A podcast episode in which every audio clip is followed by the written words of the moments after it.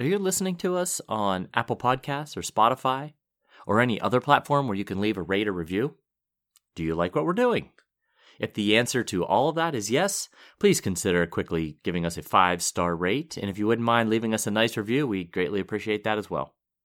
Okay, let's do this.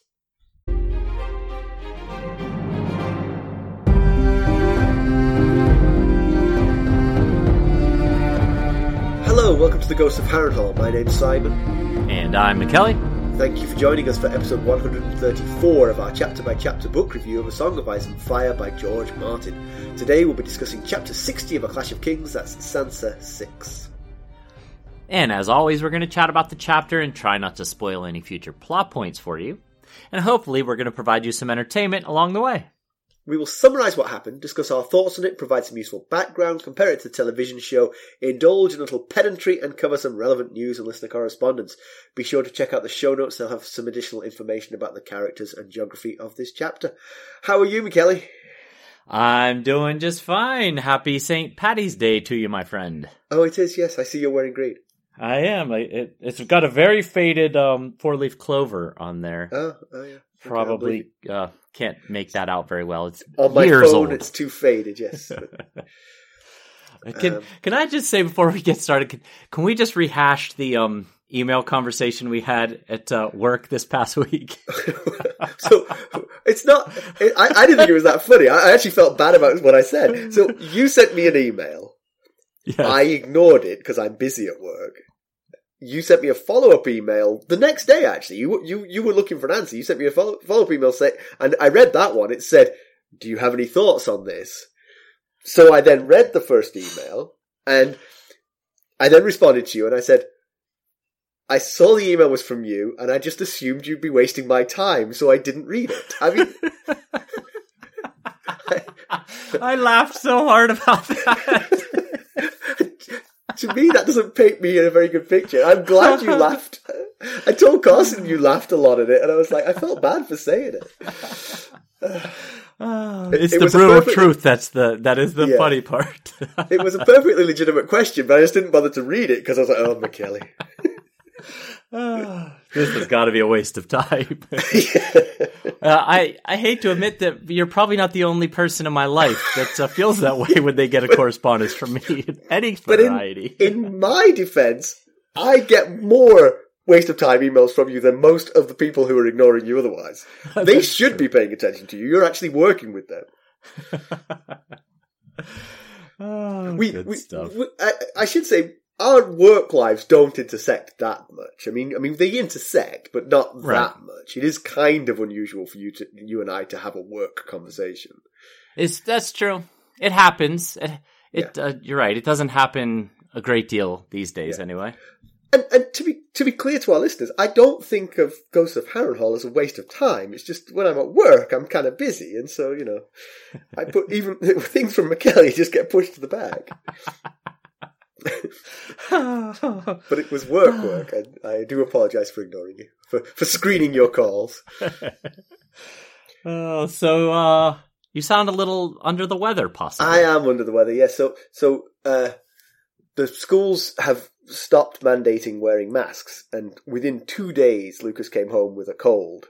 Uh huh. Uh huh. and we gave him a COVID test and he was negative, so it's just a cold. But he's 18 now, so it's now it's now it's a man cold. It can really Right. can, can be quite debilitating. But so he's doing all this histrionic sort of coughing and nose blowing all the time, and I'm I am treating him like a leper. I am keeping him at arm's length because I don't want any of this.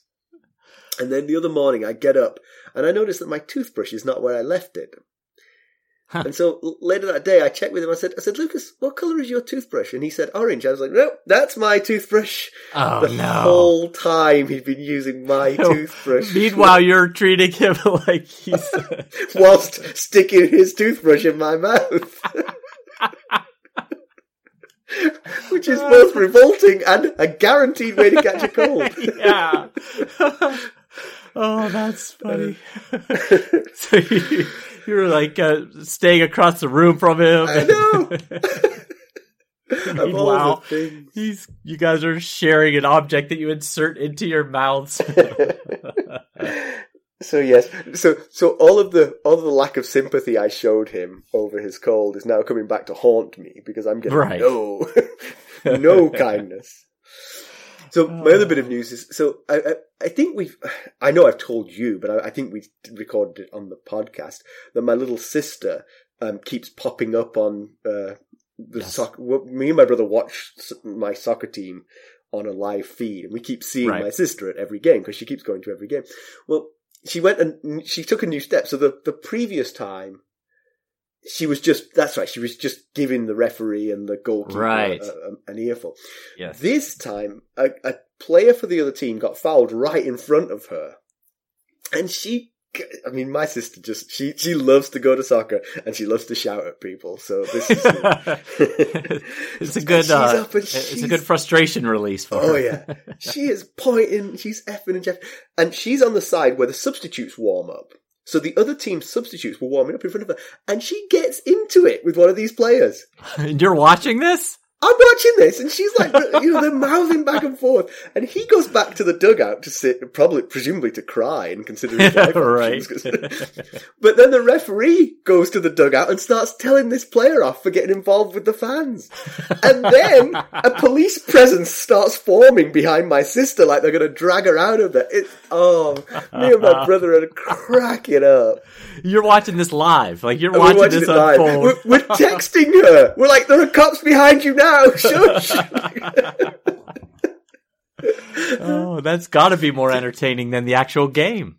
She, because it was along the sideline from her, she couldn't tell who the ref was telling off. We were like, oh no, it's the guy. It's the guy you were talking to. You've got the right guy.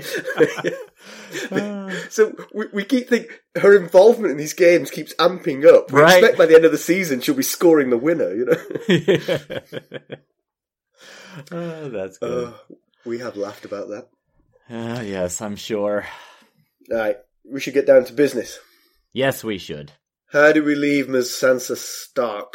Last time we saw Sansa, which was only three chapters ago, it really varies what you get from Sansa. I think we had a Uh-huh. 20 chapter break without her, and then Right. it got, went down to six, and now it's just three. Um, she maybe was wandering maybe next will be back to back. It could be. She was wandering the Red Keep as the battle geared up, and she was wishing Tyrion and Joffrey luck, more or less sincerely. Right, right. Uh, she was praying to the gods and then shooting the breeze with Cersei while being watched over by Sir Ilyn Payne. Michele, Mhm. why don't we give them the summary of this one? All right. While the battle rages beyond the city walls, Sansa dines with the women and children in Maegor's holdfast. On the surface, the atmosphere is festive, with a great feast, singing, and comedy from the fools. But underneath, there's a darkness created by fear over the battle. As Sansa's seated next to Queen Cersei, uh, she gets the inside scoop on the tidings from the front lines via two of the three Kettleblack brothers. The reports take them through the opposing fleets meeting in battle, the wildfire setting the river aflame, King Joffrey playing with the Antlermen, and Tyrion leading the sortie to clear the enemy from the King's Gate. They also hear of unrest from within the city, break-ins, servants attempting to flee, and wealthy merchants at the castle gate looking for refuge. Cersei is in full defense mode. Her orders in response shoo away the merchants at the gate. If they won't leave, kill a few with some crossbow bolts. But the gates stay locked. Send Sir Ilyn to remove the heads of the traitorous servants and mount those heads as a warning. The news of Tyrion leading the sortie certainly doesn't lift her spirits any. When news of the Mudgate also being under attack reaches her, she commands that Joff be brought back inside Maegor's holdfast. All the while, the Queen is getting more and more inebriated. She takes to explaining her theories on life as a high-born woman to Sansa. In her eyes, a woman's most powerful weapons are tears and sexuality, as opposed to a man's sword. She goes on to explain how much she hates this flock of frightened hens she's stuck with in this room. They're only here because their men are important for one reason or another. They themselves are useless. Sansa asks what Cersei will do if the castle falls.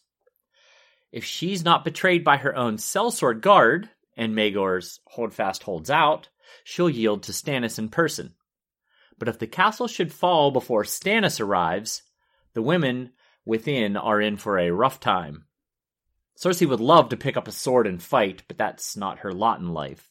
she's reminded of when she and Jaime were little and nearly indistinguishable. Despite their physical similarities, their treatment was a world apart. Jaime was taught to fight with sword and lance, whereas Cersei learned to smile, sing, and please. As an adult, little has changed.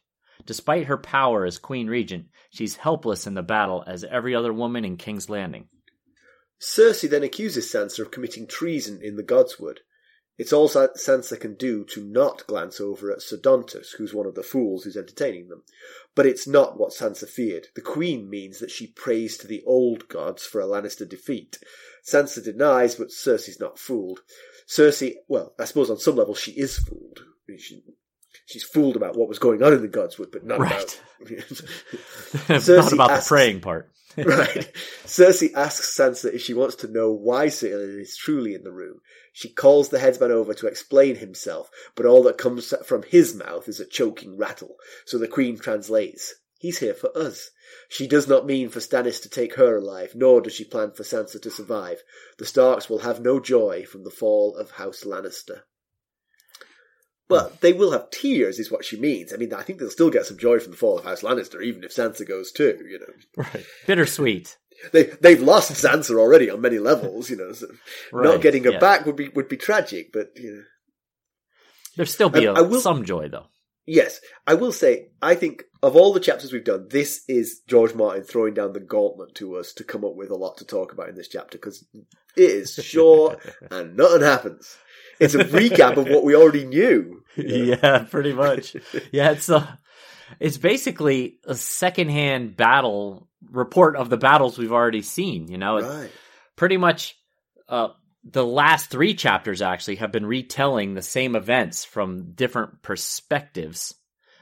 Not only from both sides, we've got Davos on one side and Tyrion on the other, but then we have this semi-neutral Sansa kind of, uh, you Yeah. know, here as well. And so, but you, there's also from you can also get it from the perspective of of like the commander Tyrion. You know, he's kind of in charge of the larger landscape of the Lannister side of the war. You get it from the soldier Davos, and uh, now we get it from Sansa, the bystander. Or I don't know if you call her a bystander or not, but she's not exactly able Yeah. to to do a whole lot to help the cause of the the, the war effort here.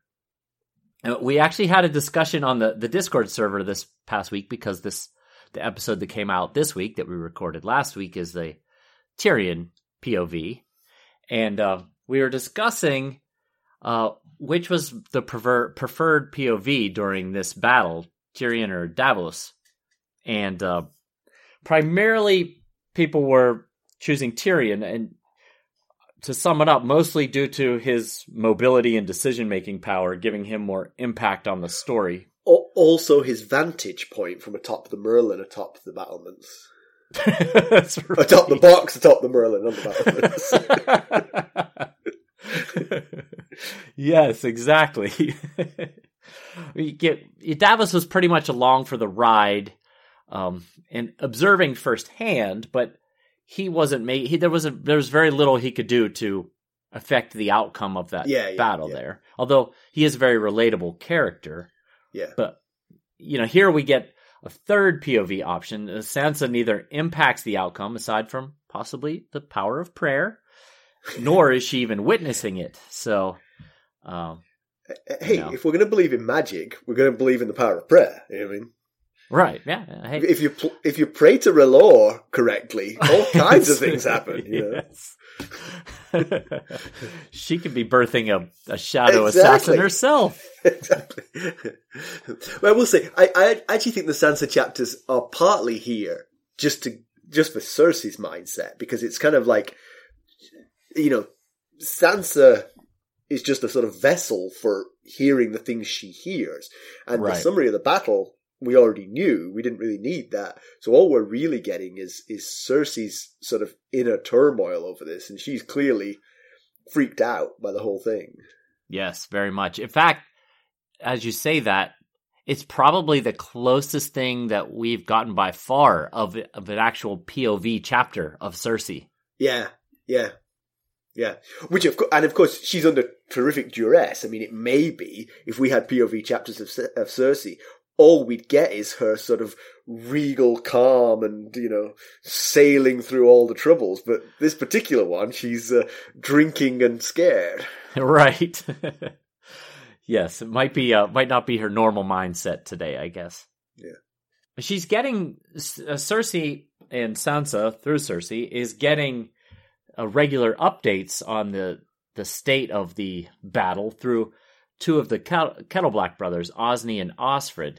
and Sansa mentions, well, you know, she she notices that Osney has four four thin scratches on his cheek, and those scratches are the ones that Alayaya gave him oh, when right. they took her from Chataya's brothel. I so. saw that in the notes and I was like, what does that mean? Why is he talking about this? I only right, brought it up because Sansa pointed it out. So right. if anybody was wondering, why is she pointing out that he's got four, th- four thin scratches on his face? That's why.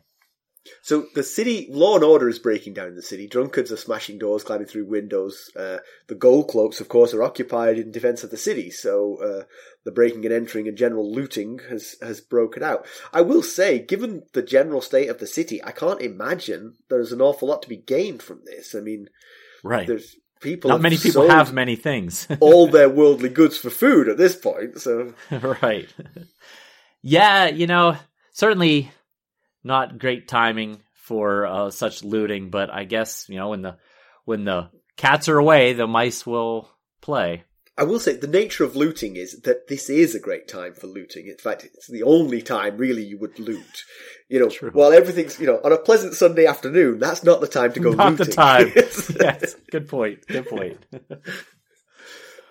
so, uh, within the hall where Cersei and Sansa are, the, the young bride of one of Sir Lancel's knights is weeping, uh, and probably probably annoying. I mean, I, it, it's a sort of strange scene of sort of like the food and the sort of like the the entertainment that's being laid on, sort of juxtaposed against the way that some of the women are behaving. I mean, some are enjoying themselves, but those who've got uh, husbands fighting and uh, you know, or are similar in mindset to Cersei about what's about to happen. Right. Are, yeah. Uh, finding it hard to get distracted. Right. And so we had talked last chapter about what Sir Lancel was up to, and um, it seems that he's leading men in some capacity here. And so uh, back in, I think it was Tyrion 10, when he told Tyrion about Lord Giles Rosby sneaking Tommen back to Rosby. Yeah. When he told him that, he he mentioned that he had asked for his own command in this battle, kind of as a, "Hey, I'm doing you all these, I'm giving you all this information. I would like, in return, to be given a command in this battle." So it seems like he was granted that. Right. I I would grant Lancel that kind of wish. right. Got a death wish? All right. Yeah, sure. Knock yourself out. Don't Although he's kind of useful, though. He's he's useful to uh, True. Tyrion alive, getting Although, this info from Cersei. Given all of Tyrion's maneuvering, he doesn't need him anymore. He's got the Kettleblacks, you know. I mean, he's true. Yeah. um, so Cersei says that she would sooner face any number of swords than sit helpless like this, pretending to enjoy the company of this flock of frightened hens. And I think that goes to her problem here. It's not just that she's scared, not just that she's drunk. She is a woman of power, influence, and, and action. And she wants to right. be doing something. She wants to, you know, she's itching to have a sword in her hand. She's never been trained for it. She wouldn't actually be much use at it. But given that she is that kind of alpha personality, to sit and wait for others to determine her fate must be terribly frustrating. You know? Absolutely, yeah. You could see in this chapter, uh, especially, you can see how aware and angry she is about the roles of men and women here in, in their society.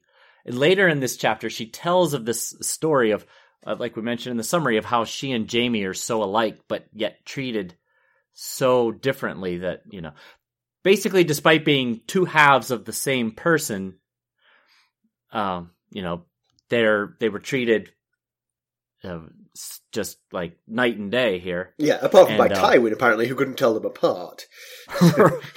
he was often giving her a sword by mistake.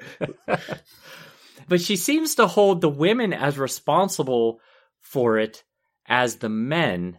She she has this line in, in this chapter. She says, "Tear down. Uh, tears are a woman's weapon. My lady mother used to call them. A man's weapon is a sword, and that tells us all you need to know, doesn't it? So you know, it feels like." She's blaming her mother almost as much as her father for allowing her to be raised with nothing but uh, her tears and her feminine wiles as a weapon. Yeah, it, it, it is an interesting philosophical point because because the there is definitely blame being given to the women for the way they behave, whilst simultaneously she recognizes the fact that it's the patriarchal society that's confined them like this. So, so Right. the question is, is if you ask Cersei a direct question, you know, uh, do women have the same capabilities as men? Uh, It's not clear what she would say. I mean, Yes. uh, she sees herself as the equal of any man, and she is. Yeah, but then she looks around her and sees these crying women, and she's like, "Well, they're pathetic," you know. But she's in the same room as them because of what society has dictated she can do, Yes. and maybe they Yes. are too. Maybe that's the reason they're there. If society wasn't like that, maybe they'd be out there fighting, and maybe they're crying out of frustration, not out of fear, just in the Yeah. same way she is. Certainly, Brienne of Tarth has proved that uh, Right, women are right. capable fighters. Right. But it, you know, in this chapter, Cersei almost comes off as both a man hater and a woman hater, but for their opposite roles and the same restraints that hold her back from being who she feels she could be if just given the opportunity she to to do so. She she mentions that Jamie was heir to Casterly Rock, and um, she was to be sold like some uh, to some stranger like a horse. So, Yeah. But, but you know, thinking about that, knowing that she thinks that way, it must have made it all the harder to send Myrcella away like she did to be betrothed to Trystane Martell. Oh yeah, that, that that's a layer of that that I hadn't thought of. I thought I thought her anger there was just like you know not being able to see her child anymore and Tyrion getting his way, but perhaps that the fact that her daughters now suffered the same fate she did. Right. She's Yeah, just- as she's watching her sail away, she probably has visions of her betrothal to Robert running through her head and how yeah. disastrously that's gone. Yeah. Yeah, she seems she seems afraid that the, the the women in the room with her might be a reflection of what she is and how she's seen by others, uh, which is Right. Yes.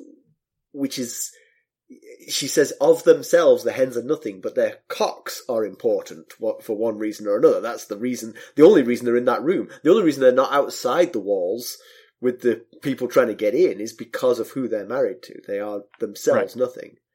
But Yeah. and and and that you see, there's a couple of layers of that. I mean, not only is she sort of like blaming them for the same pa- patriarchal, blaming them for being pathetic in the patriarchal system that made them pathetic, but she's also terrified that it makes others see her that way, which is Yes. which sort of goes to. And we've talked before about how she doesn't care about PR. I mean, she does things, she does heinous things all the time and doesn't care what people think. But on this, she cares what people think, you know? Yes, right, right, right. it, it, you know, as we're talking about it, on one hand, you'd think maybe she'd be the perfect champion for women's rights in Westeros. She's the queen regent of the Seven Kingdoms, but you don't see her doing a lot to raise other women up. Yeah. She just wants the rights for herself. You know, she wants to be treated like a man. Like she told uh, Robert in that chapter where Ned, after Ned woke up from his coma when he broke his leg, maybe you should wear the skirt and I and me the armor. So you know, she she wants to be treated like a man. She's I'm tough like a man, but you don't see her doing much to make any kind of change on the grander scale for women. not, not to get too political, and this will sort of shade into too political perhaps, but a, a real life similarity there might be with Margaret Thatcher.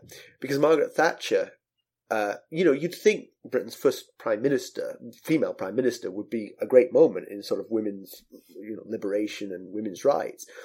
But she did very little. She she herself, her entire cabinet was male. You know, everyone she surrounded herself was male. She did not Hmm. help any women sort of move up the ladder. Didn't enact any laws to help women or anything like that. Um, so I, I can sort of see a parallel there with Cersei. You know, sort sure. of like yeah. I've achieved what I've achieved. Y'all can take care of yourselves, you know. But but Cersei has achieved what she's achieved, despite the patriarchal society, and what she's achieved is is exactly what she was born to to be married Right. off to someone, you know, and, Right, and to right, give birth to the next king, you know. But um, but not caring about the other women is kind of like a similarity. I mean, I mean, I'm sure people have different views on Margaret Thatcher, but uh, I can see I can see parallels there. Yeah, sure. Yeah.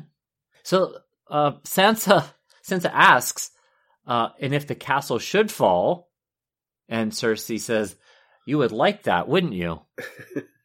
So I, I think, given how drunk Cersei's become, I think Sansa should really sort of go for this. She'd be like, oh yeah, I've been praying for that. but it, not with Again- not with Ser Dontos, just on my own. just on my own. but again, uh, you know, I again, like you just said, who knows how much of what Cersei's saying has to do with how heavily she's drinking here in this chapter. So some of the things don't, some of the things kind of contradict one another because Cersei knows how Sansa's been treated. I mean, she watched Joff. She she was there while Sansa watched Joff behead her father. Yeah. And just like Tyrion in the last Sansa chapter, they're both aware that Sansa's likely rooting for a Lannister defeat. But at the end of the chapter, uh, Cersei accuses Sansa of treason for praying for a Lannister defeat. And um, Sansa says, I pray for Joffrey. And Cersei says, Why? Because he treats you so sweetly? So she she is fully aware of the mistreatment that uh, you know Joffrey has for uh, gives to Sansa. So how could she possibly blame her for rooting against Joffrey and his family?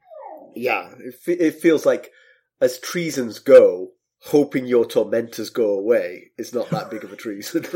Yes, she's and totally forgivable too. You know, I mean, like you wouldn't even hold it against him. Like, yeah, you're, you're a young girl being terrorized. I I understand Yeah. you want that to stop. and I think Tyrion basically was was saying that in the last chapter when he said, "I'm not going to ask who you're praying for," but uh, uh, Cersei here spells it out. There's no way that you're praying for anything positive for Joffrey because I know he treats you terribly. We'll be right back. Hello, friends. Are you ready to make some unforgettable memories? Well, if so, consider the Marriott Bonvoy program. Discover the perfect destination for your summer getaway and unlock exclusive deals on luxurious accommodations. With our affiliate partnership, you'll enjoy unbeatable savings and a seamless booking experience. Don't let summer slip away. Visit Marriott Bonvoy today and make this vacation season one for the books. Use our Ghosts of Harrenhal affiliate page to check it all out and buy Bonvoy points or give some as a gift. The link to our page is in the show notes. So, on the subject of the city falling, Cersei says that if she's not betrayed by her own guard, that maybe she can hold out here in the Red Keep. Uh, the Red Keep and Maegor's Holdfast. Tell me the difference and similarity. Maegor's Red Holdfast Keep is, the larger castle. Magor's Holdfast is the castle within the within castle. the yeah. Uh, and then from there, she could yield to Stannis. Uh, if the Holdfast falls before Stannis comes up there, then they're in for some rape, torture, and murder. So uh, she's probably right. I mean, this seems to be the way wars are fought here. That the the men, once they win, they sort of you know get to the raping. It, Right. She's hoping that if they can retreat and Stannis comes to the walls, then she can give herself up and receive better treatment. Right. Although ultimately not necessarily a different No. outcome. yes, if Stannis wins, I don't think there's a rosy outcome for her, Right. regardless of how it goes down. But the guard loyalty is kind of an important point here because, like Sansa mentioned uh, or observed, and I believe Cersei commented on last Sansa chapter, so many of the current gold cloaks and the new Lannister guard are cell swords that would fall into Tyrion's um if they break they'll break bad mantra that he kept repeating to himself that uh, Yep, Lord yep. Jacelyn Bywater told him. Um, so you know, even her captain of the Lannister Guard, her new captain, which is uh, Osfryd Kettleblack, is supposedly in, Tyrion, uh, in Tyrion's pocket. So Yeah, but of course, I mean, I mean, their loyalty to Tyrion in this situation transposes to loyalty to Cersei. I mean, they're they're they're going to protect this. Cersei. You know, it's not right, like Tyrion's going to betray her. Um, are they holed up in Maegor's Holdfast now? yes, Oh, they are. They're already inside Maegor's. It's not like they're planning Yeah, a retreat themselves. Yeah, that would that would make Right. a lot of sense. But then it's already sealed up. I mean, it feels like to me you could hold. I mean, you could hold out. It's the only reason that they wouldn't hold out and that they would turn is if they came to the gates and threatened them. If you don't open the gates now, we're going to kill everybody inside. and then the sellswords might be like, okay, Yes, but on the flip side, they might be like, "No, we're going to hold out and see how that goes." right, right, right, yeah. You'd have to. Th- I mean, they don't know Stannis from a hill of beans. Likely, these are just sellswords. But us knowing Stannis, I, I he seems like he would want as little discord as possible when he comes into the city. So if there are Lannister guards that are willing to throw down their swords when he gets there, he will uh, forgive them. You know, he he will Yeah. uh, let them pass in peace or come to his side or whatever. Right. But she also suggests, like like you said there, she suggests yielding to Stannis. But then later at the end of the chapter, she reveals that Stannis won't take her alive. So, uh, you know, it's, it, I'm unsure of whether all this point, all these things she was saying uh, when Cersei told Sansa, you know, work on those tears of yours there. You're going to need them for Lord Stannis and Yeah. things like this. Like I could, uh, I could turn myself over, yield to Stannis, and you know get a get us all a lighter sentence. And then at the end of the chapter, she's like, "Oh, actually, I'm planning on killing both of us before he ever gets here." So I don't know if she's just up to that point. She's trying to sugarcoat it a little bit for Sansa, and at the end, she's like, "You know what? I've been lying to you the whole time. We're both. I'm gonna have us both killed." Or if Yeah, she's but- just inebriated and Yeah, kind of I- I- I think wavering there's back definitely- and forth. there's definitely a little bit of the inebriation talking, but because I still think there's a possibility that she still she has Ilyn Payne there in case the barbarians come to the door. If the barbarians come to the door, then maybe Ilyn Payne is the better option. But if Stannis comes to the door and says, you know, yield now and I'll show mercy, I, I mean, I choose that. I don't know what his mercy will look like, but I choose that over Sir Ilyn Payne. Yes, and I think that's probably true. The only line that makes me question whether she'd do that or not is when she says he can he might take the castle, but I won't have him judge me. Uh, yeah, yeah, yeah. Okay, so so that that was me being me being me, not Right. me being Cersei. Unfortunately, you could judge me, just don't chop my head off. Right. Send me to the wall. The other advantage that Ilyn Payne gives her, of course, is that she can take Sansa with her. You know, right. and I can certainly see Cersei being sort of like having having that scorched earth idea in her head. Like, if I go down, Yes. I'm going to take Sansa with me and make more trouble for the kingdom. Yep, I had that same thought. But you could do that without then following in her footsteps. You're like, all right, chop her head off. I yield. Sansa goes Sansa goes first. now I've Oh. seen it. It looked terrible. I'll yield. when she sees all the blood. Yeah. Oh heck no. I'll take my chances with seducing Stannis or his horse.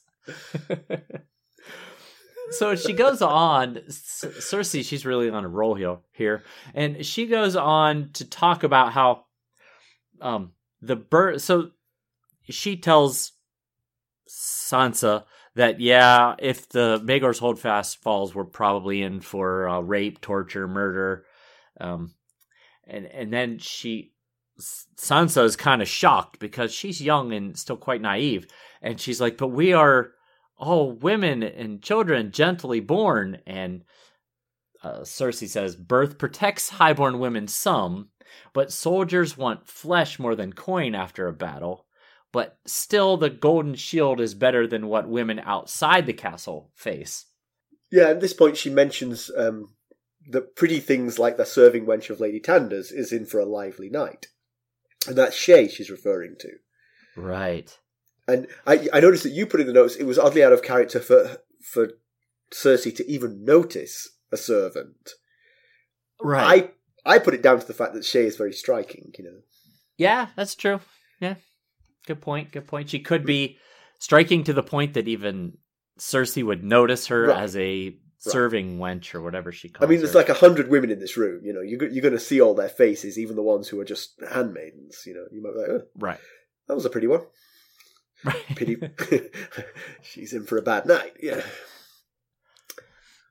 Uh, but yeah, I mean, again, that also goes to the to the whole. You know, she she just doesn't care about these women. She she seems to care about the position of women in society, but not the position of the women. Right. That's a good way to put it. Yes. yes, well put. That's what I've been trying to figure out how to say. Yes.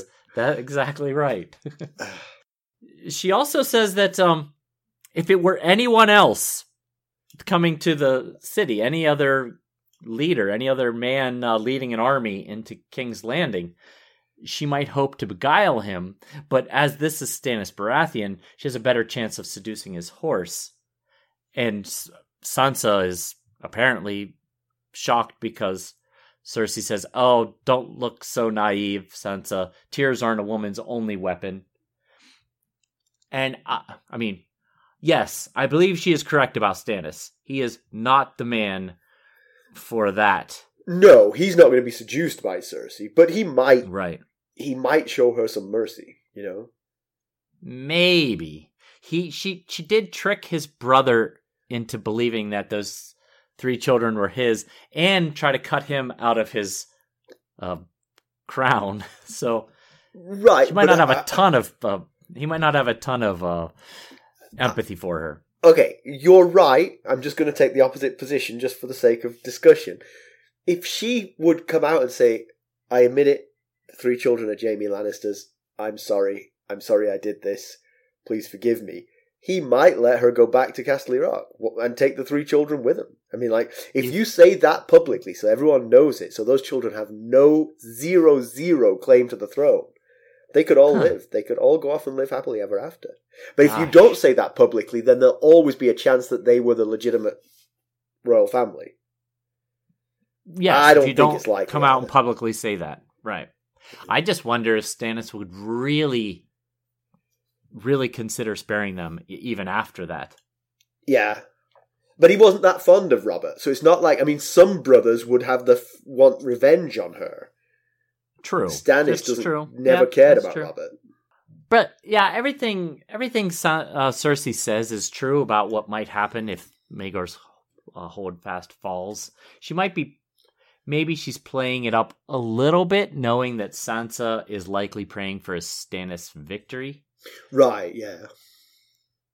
Yeah, but, She's cer- but uh, they're certainly in uh, a lot of danger.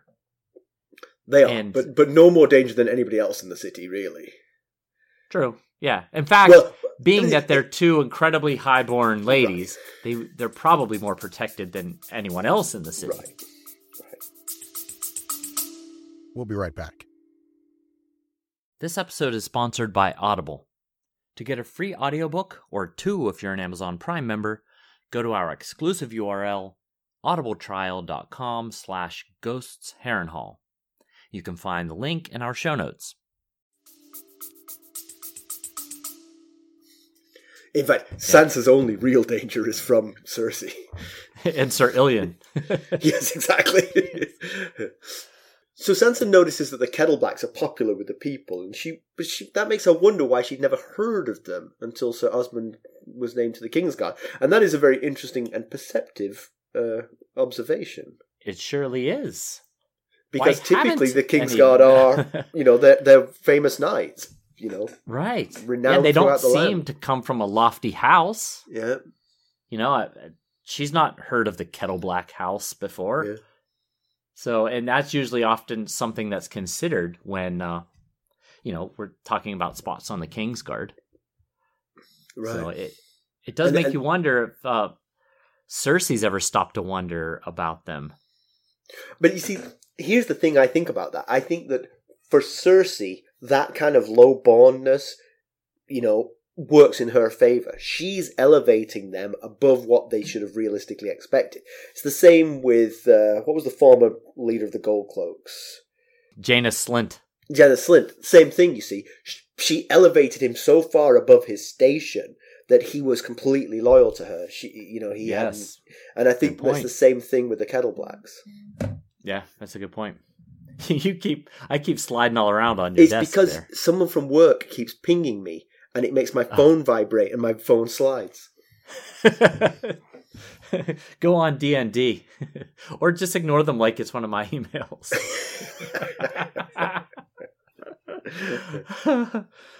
so, Cersei's told of the whole uh, wildfire success.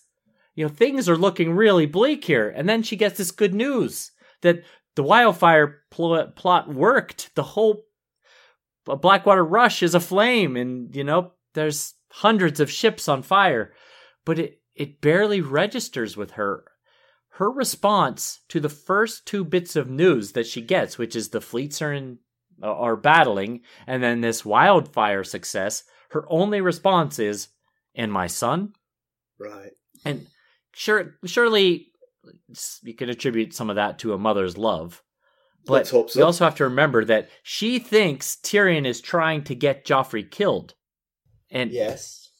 and also, Tyrion also said the last time that the two of them, at least we saw the two of them sit at dinner together, that he'd do terrible things to Tommen if anything happened to Alayaya.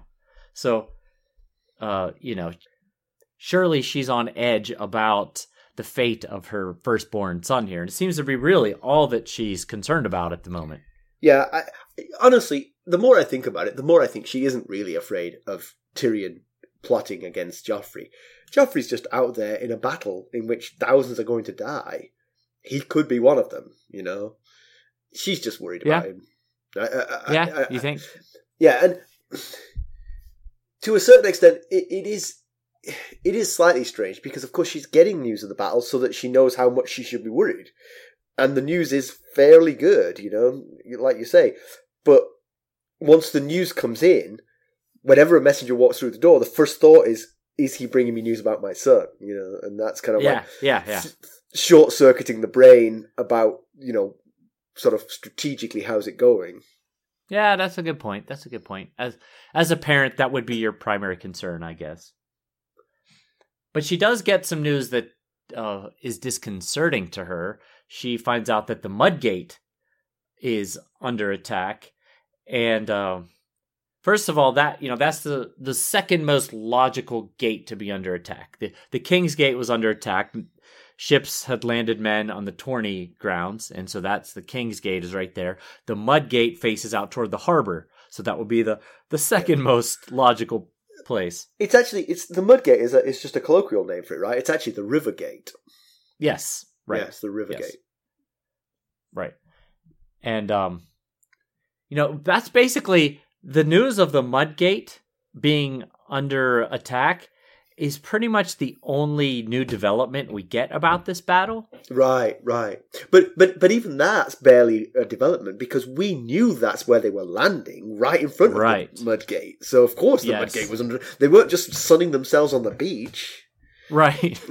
and Tyrion the in the last Tyrion chapter, he told Jacelyn Bywater, well he had a runner go tell him to sortie out and remove those ships that he could see had just landed Right. by the the harbor uh, because he saw shapes moving among the wharfs or something like that. Uh, and he wanted to attack them before they got their land legs while they were still. You see, I don't know. Strategically, I still think your advantage when you're holding a castle is being inside the castle and going out the Uh-huh. doors of the castle is imprudent. Stay where you are and just rain arrows down on them. Rain Right. arrows down on them. Rain barrels of pitch down on Yeah. them. Right. Don't ever open the doors because you open the doors, someone might get their foot in there. That's true. That's that could be a Now- consequence of opening a door. Exactly. Now you've got 20 foot walls with a hole in them. Yes. All of th- that news about the Mud Gate, aka River Gate, um, causes her to want to command, overrule Tyrion to have Joffrey pulled back into Maegor's holdfast because we know Joffrey, as she knows Joffrey, is at the trebuchets launching Antlermen into the river, possibly over the river, depending on, uh, On who, who you're betting on. Yes. and, you know, that's a risky move because we and she know that many of these gold cloaks are sellswords and they see the, the king being whisked away Right. to safety. You, it That- might spook them a bit. Yes. They're not getting updated on how the battle's going, but they see the king running for the hills. right. That's a pretty good sign of how the battle's going. Yes, it's a it's a risky move right there, and I think that that was what why Tyrion wanted him to stay out there, and uh, why Osmond tries to argue with him. Or it's Osfryd. Osmond's the Osmond's with him actually. It's Osfryd that tries to argue with her, and she says, "I don't care. It's my. You only listen to what I say." Yeah.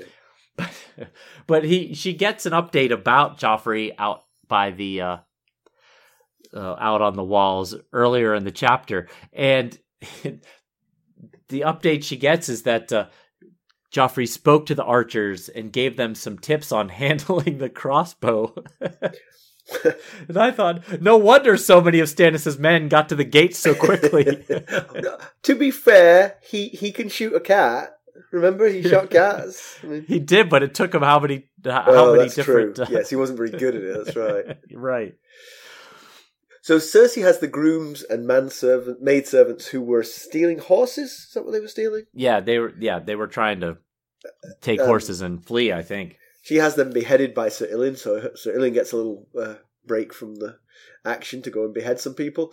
Um, and San- she tells Sansa that the only way to keep uh, loyalty amongst the people is they fear you more than they fear the enemy. Sansa won't be the same kind of queen, I feel. Yes, uh, she thinks that too. She thinks Yes. That she plans to make people love her if and when she's queen. And, you know, she was raised in Winterfell with Ned Stark as the benevolent overlord. Yes. And you, you can't imagine Ned having loyalty issues with his household staff True. Good point. because they love him, Right. not because they fear him. True, true. Uh, but she will be, if she is ever queen, she will be Joffrey Baratheon's queen. And she might begin to realise how much the people hate her. the, the servants. By association. exactly. I, if I would, day one, I would say to the servants, will you just spit in his food, not the food? 'Cause- not the his. So, uh, oh yeah, so, so there, i- there is one man present actually. Apart, I mean, Sir Ilyn Payne is present, but there's also Giles Rosby's here. I, I'd, Right, I'd, I'd yes. forgotten that he was amongst them, but he's passed out drunk in his food, and Cersei's disgusted, and and I think her disgust goes to this feeling of she should be out there fighting. She's like, he should definitely be out there fighting, Right. drunk in here. Yeah, I think she says something like the gods wasted manhood on that one. Right. Something like that. and then she says, I must have uh, been crazy to uh, demand his release. Right. And- just one more mouth to feed. What she's referring to is when Tyrion took him captive when uh, Jacelyn Bywater took Tommen off him and Sir uh, Boros Blount, and then Tyrion thinks to himself, to that we get to hear during his chapter, that he held on to Lord Rosby simply so that he could offer to free him as a bargaining chip with Cersei. right. Right. So, So- she's thinking, what did I bother making that deal for? if she thought that through, she would have recognised that wasn't much of a bargaining chip that right. Tyrion was holding, and he'd be left holding him. So there are rich merchants and noblemen sort of at the gate looking for refuge. Cersei says, "Send them away and kill them if uh, kill some of them if needed." Uh, so the way Joffrey treats the small folk is not purely an invention of the child. Some of it, Right, The, the apple didn't fall that far from the tree.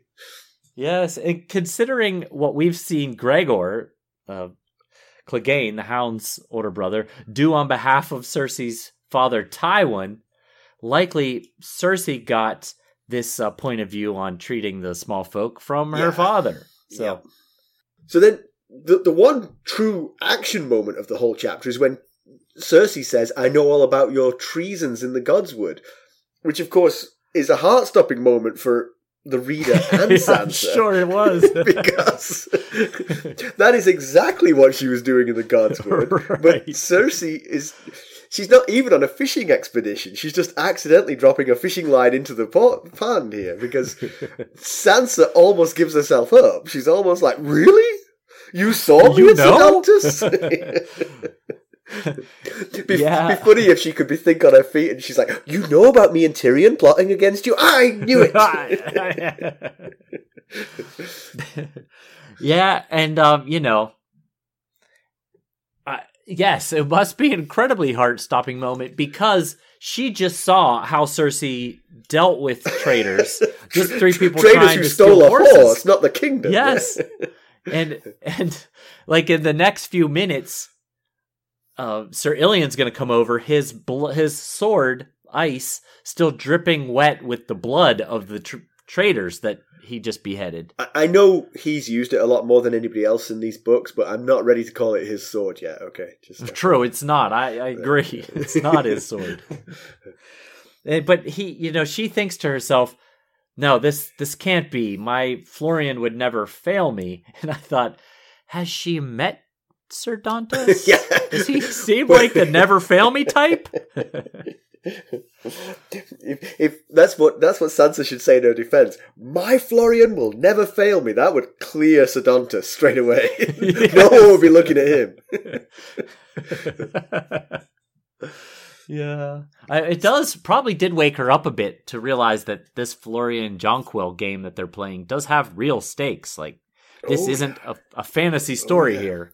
Yeah, which is which is why I got so annoyed in the last chapter when they were in the Godswood because they were just doing nothing. They're just meeting Right. up and wasting time and bringing suspicion on themselves. Right. yeah. You knew what the consequences were. Right.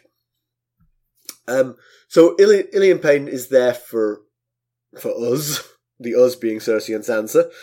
And Um, Sansa goes, Us? Us? What? Which, of course, we surmised last Sansa chapter, Yeah. or possibly we already knew, but. With know. me, it's always surmise. Just FYI. but, you know, so let's think about this plan for a second here. So she's just gonna. Cersei, when I say she, I mean Cersei, is just gonna kill herself and then leave Joff to his fate? Well, he'll be in there with her by that time. I would imagine. I guess. So you think that he is part of the us? Yes. Going to take all three of us out here. right. Again, I would draw lots for who goes first. right. Yeah, but like you know, the the chapter ends with the line, "The Starks will have no joy from the fall of House Lannister," which is how we opened our uh, discussion here. And like you said, I think that fits with what we know about Cersei. yeah, absolutely. Yeah, that she would she would try to pull all this down with her. You know.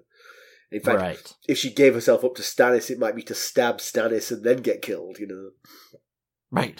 yes. So no more Baratheons, no more Lannisters. Oh, and I'll take out Sansa while I'm at it. You know. So do you have some background for us? I managed to cobble together a little. I knew you would. like you said. Thanks to uh, George Martin throwing down the gauntlet of uh, go ahead, try and make an episode out of this chapter. I managed to find something. I think so. Uh, I think we were talking about it earlier. Earlier that Sansa's heard around the castle that Sir. Oh, we weren't talking about this earlier. But Sansa has heard around the castle that Sir Osmond Kettleblack is as big and strong as the Hound, but faster and younger, and so has replaced him as the king's personal protector. Now, this part we had talked about earlier. Um, Sansa wonders why it is that if he is such a wonderful warrior, she's never heard of him or his brothers before Osmond had been named to the uh, Kingsguard. Well, he'd not be the first knight to join the Kingsguard with I little to no reputation preceding him. In fact, uh, the initial iteration of King Jaehaerys I's Kingsguard had several of such members. After the uh, misunderstood end of his uncle King Maegor's reign, he was faced with a Kingsguard shortage. His uncle's five remaining Kingsguard were offered to take the Black, and four of them did. One died in a trial by combat. So young King Jaehaerys had basically to start from scratch.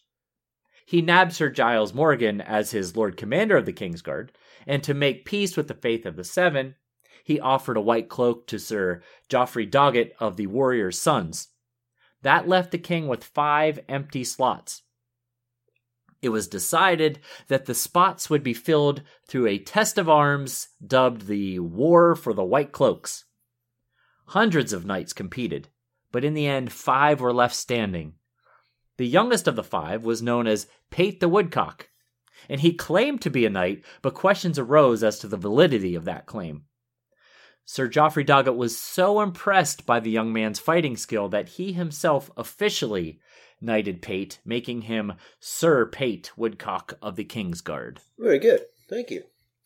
Yeah, Um, certainly. Comparison with the television show, uh, this was more captured than I recalled, but hey, we all know about that. Um, Cersei complains about her lot versus Jamie's. That that part is pretty much verbatim. She talks to Shae and almost busts Shae. She almost figures out who she is. She engages her, and Shae curtsies, and she does such a bad job of curtsying, and she picks up her accent. She writes, she says, "You're from Lorath." Yeah, which is where Shae is supposedly from in the show. And Right. so she, and she said, "How long have you been in Westeros?" And she says, 10 years." She said, "So you've gone from being, you know, new to Westeros ten years ago to being a handmaiden in the Red Keep, and you haven't learned how to curtsy? Tell me the, Oh. tell me your story." And it's at Uh-oh. that point that um, the news of the battle comes in the door and saves Shae from having to explain it. She would have been like, uh, Oh yeah. uh, well, was- you yeah. see. um, the the news from the battle comes in fr- uh, courtesy of Lancel. He's uh, being the runner. He takes the place of the Kettleblacks here. Um, okay. She orders Lancel to send Joffrey to his chambers. He says, "Here," and she's like, "No, not here." Scared with the women to his chambers. You know, equally af- far from the battle, but you know, not Right, not in right, amongst right, them. right. Um, the news of the battle is just too ominous, ominous for her, so she wants him, uh, Joffrey, out of the battle. Lancel does briefly try to object in the same way the Kettleblacks do, but she shouts him down, and Lancel scurries Right. off to uh, do her bidding. Um, yeah. But yes, everything else is uh, as as it is. Sir Ilyn is brought forward and grins maniacally at the prospect of chopping their heads off. You know. Uh huh. So pedantry, you've got some pedantry. I've got a little bit. I went back and forth about whether I considered it pedantry or not, but I thought I would bring it up. Why not? We can discuss it and see whether it is. So, toward the end of the chapter, after the food is is done, many of the guests ask to leave to go to the Sept. Now, of course, we're talking the royal Sept. Surely they're not going to the outside of the Red Keep to the Great Sept of Baelor. That would be Yes, through the through the throngs amassed at the door trying to get in. Yeah, not a good plan. yes. No, probably not. But still, the royal sept is outside of Maegor's holdfast. Right. We know this because Sansa came from that royal sept and had to get across the Yes. drawbridge into the holdfast. where Lollys So- wouldn't wouldn't cross. Yes. Right. Yeah, yeah. So isn't but isn't the whole point of this gathering to shelter in Maegor's holdfast until the battle ends? Right. And they Right. go scurrying off in all directions to Right. to pray and who knows what. So Yeah. But then but- within that pedantry, oh, go on. Well, uh, there is a sort of like a succession of things, though. There's the city. The city walls could hold. If the city walls Yeah. failed, then the Red Keep could hold, and if the Red Keep doesn't hold, Maegor's Holdfast could hold. Yes. so you would right. have time, perhaps, to go from. Yes, that is why I debated whether or not to call Uh, this yeah, pedantry I'm with you, though. I'm with you. What's you know, it's it's dubious, but I will The- I will allow it as pedantry. Well done. All right. The other bit uh, within this larger pedantry is the Stokeworth fled. don't they recall the trouble getting Lollys across the bridge the first time? No, I missed. It. Do they that. want to do that again with. Baratheon men at their backs? God. That's why Shae's still there. She's like, I'm not doing that. You're on your own. You're on your own. I, I'm mixing up TV show and book there, just Ah, right, right, for, for the right. joke of it.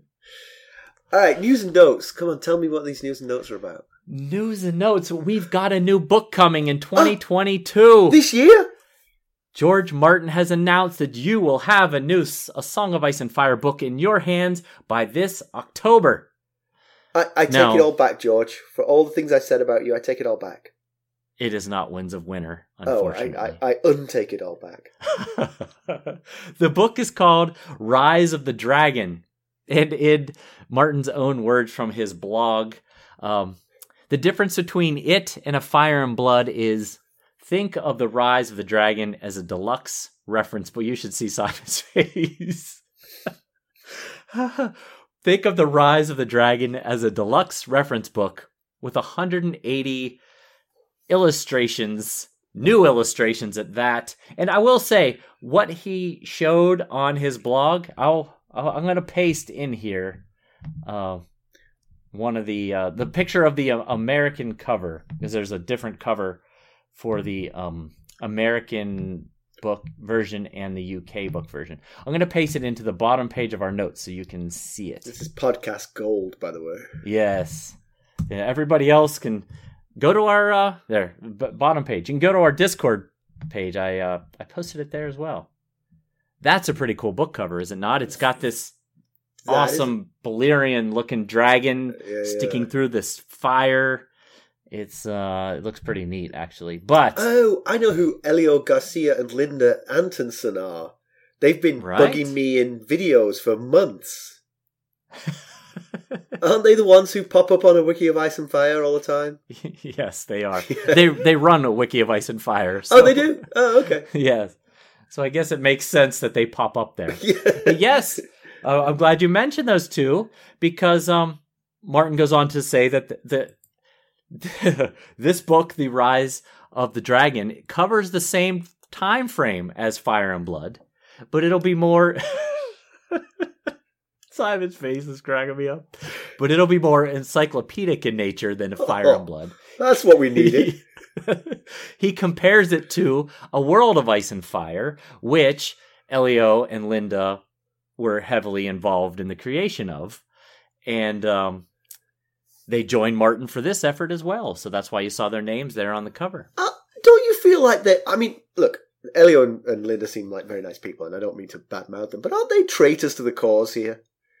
they need to keep him on task. Exactly! the last thing we need is anyone planting ideas in George Martin for something else to do. He'll do anything but write this book.